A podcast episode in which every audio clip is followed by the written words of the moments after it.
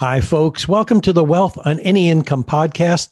This is where we talk about money tips, techniques, attitudes, information, and provide inspiration. I'm your host, Rennie Gabriel. In the previous episode, I described how to write your five year goal from the future, not from the present. And the first of the two mostly common overlooked elements that support your achievement of the goal. These two elements are working with other people and tracking results. Today, we'll talk about how to work with others and how to track results. It'll be about 15 minutes. Hopefully, you've heard me say this before. As I read, I could stumble over some words. I'm not a professional voiceover actor, so please forgive me if that happens. In my book, I talk about the two most overlooked elements in achieving your goals. Since then, I discovered some improvements on them. I recommend listening to podcast episode number nine, where I talk about the book Change Anything. In that episode, I describe a no fail six leg structure of support that you can use to get out of debt and or create wealth.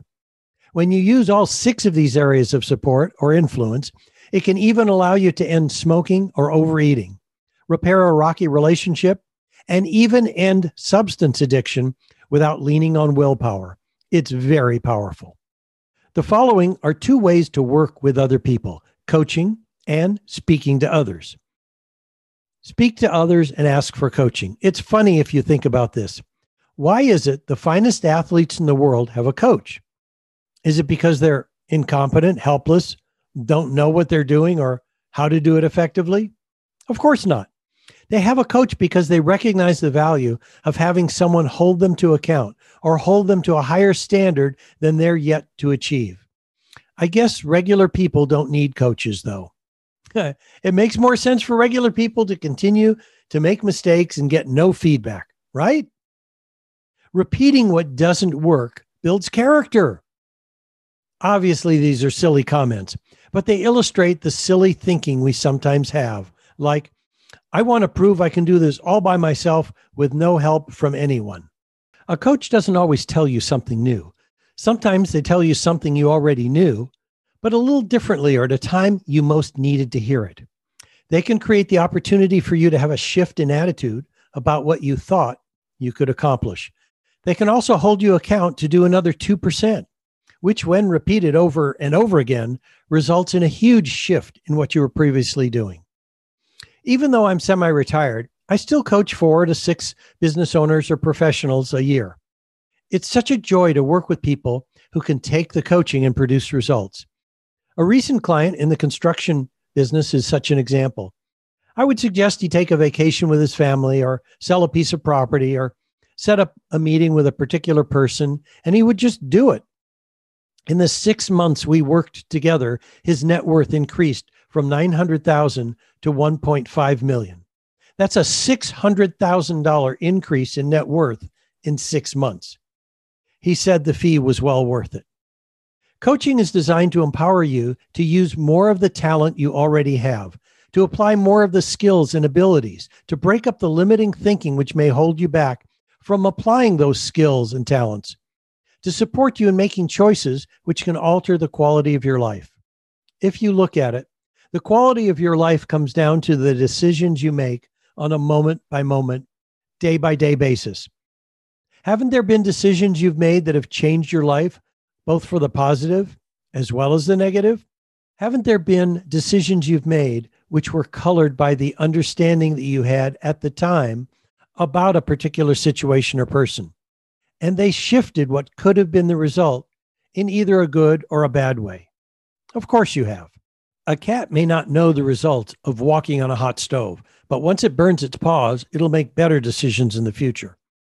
Like a cat, many of us have learned through pain. We tried things and may have used poor judgment, which gave us information about what doesn't work. As a result, we may look at how we can make better decisions next time, or we may react to and avoid anything that looks like the same situation. The word distinctions is used to describe this concept of using information to make different decisions. The research I've done indicates several authorities who offer transformational programs to use this concept, including Anthony Robbins and Werner Erhard, the founder of EST. A distinction is defined in the dictionary as a quality or characteristic that makes something different. Someone might give us a flower and we make that mean something. What happened is we were given a flower. What it means or the interpretation is what we add to it, such as the person likes us, wants something from us, or is just weird. The distinction is that the two events are separate and different. Receiving the flower and the meaning we assign to it. However, in our normal day to day life, we combine the two events into one and cannot distinguish one from the other. The cat does not recognize what must occur for the stove to be hot. It only knows it must stay away after it's burned. We have the ability to see the difference between a hot stove and one that's cool. To produce the financial results available to you, you will want to see the difference between how you've taken actions in the past and the results. Just be aware that it is difficult to be open to a more powerful and fulfilling life if you refuse to look at the interpretation or the meaning you've assigned to a past event. If you shared something personal with someone who later used that to hurt you, it could mean that you should never share anything personal again. Or it could mean you need to be more discerning about with whom you share personal information. A coaching relationship can provide the clarity and distinctions you may be looking for. This book is like a coach. This book is my attempt to reach out and provide you with information you may already know but not be using. To dig a little deeper when you hear something negative from another person, to provide the motivation to you to use what you know. I may provide some new information, and I hope I provide the inspiration for you to take action on it. I will provide tools to create financial independence, which you may or may not have had before but explain it in a way that creates the desire for you to use the tools and create prosperity for yourself. And the most powerful way to create or produce the results you want is to go beyond this book and work with other people. This book cannot interrupt your faulty thinking. That requires another person. But two people can use this book as a guide to coach one another. Another way to evaluate a choice, besides our own experience, is to use the experience of others. You'll find the experience of others in this book. We don't have to get beat up as we learn things if we're willing to see what worked or didn't work for others. The key is to determine how similar you are to the frame of reference you're using.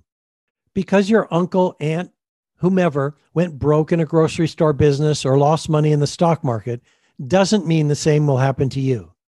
Speak to them or others who knew them and get the whole picture. I recall a story of one of my clients who told me about a grandfather who went broke in the Depression and lost his business, as if the Depression was the cause. When he investigated further by speaking with his aunt and uncle, he discovered this grandfather was an alcoholic and a gambler. He would have destroyed any business, regardless of what was going on in the economy. People say things like stocks are bad because they lost money. What they don't tell you is they were gambling in penny stocks and not investing in well respected or profitable corporations. You have to get more information as to why they say what they say before you take it at face value. How similar is your knowledge, skills, and attitudes to theirs? If after all I've provided so far, you're still reluctant to ask other people to help you, I need to ask you this. What makes you so grand, noble, and regal to rip off other people of the good feelings they could have? I assert the following when you don't ask other people for assistance or allow them to support you, you're ripping them off. You're taking away from them the opportunity to feel good about themselves by contributing to you. I hope you can hear what I'm saying because this is the most important key to getting what you want asking other people. I'm sure you know there are some people not to ask, right? You know who they are. They're the family members who tell you that you're an idiot for thinking you deserve what you're asking for. They're the coworkers who have their lives in the toilet and want to tell you why you belong in there with them. Use your head use critical thinking. Either stay away from these people, or if you're inclined, pull them out of the toilet. Tracking results. This is the second vital missing component in most goal setting workshops. It involves tracking your results. You'll recall the first was working with other people. It's taking the time to write down the small daily action steps and milestones in the calendar you use, appointment book, smartphone, computer, or week at a glance. Whatever it is you use, you need to write down your action steps in there and monitor how you're doing compared to what you planned. Are you aware how much of the time a plane flying between Los Angeles and New York is off course? It's about 95% of the time. How can that be? It's simple. The plane follows a type of radar tracking beam. When it gets off course to the north a few degrees, the instruments alert the flight crew and they correct to the south. They pass right by that beam again, and when they get too far to the south, they're alerted again and correct. They do this hundreds of times during the flight. In addition, they'll communicate with air traffic controllers. Look at what showed up pilots not producing the goal by themselves. Hmm. If they weren't paying attention or didn't have this beam to guide them, they could end up in Miami instead of New York. When I was working on one of my goals, which was writing my first book, I wrote in my appointment book how many chapters I had to have completed by a certain date. When I got to that date in my appointment book, if I wasn't where I needed to be with the number of chapters, I knew I was off track. I could take some corrective action if I didn't have the guideposts written in my appointment book, I could have just wandered farther and farther off track. Here's your opportunity to grow. Write down who you can work with on your financial goal and the guidepost with the dates of where you want to be on your journey. In the next episode, you'll hear the five year goal I wrote and how the support structure came into place so I could succeed. Listen to the Wealth on Any Income podcast on your favorite platform and please rate, review, and subscribe. Until next week, be prosperous. Bye bye for now.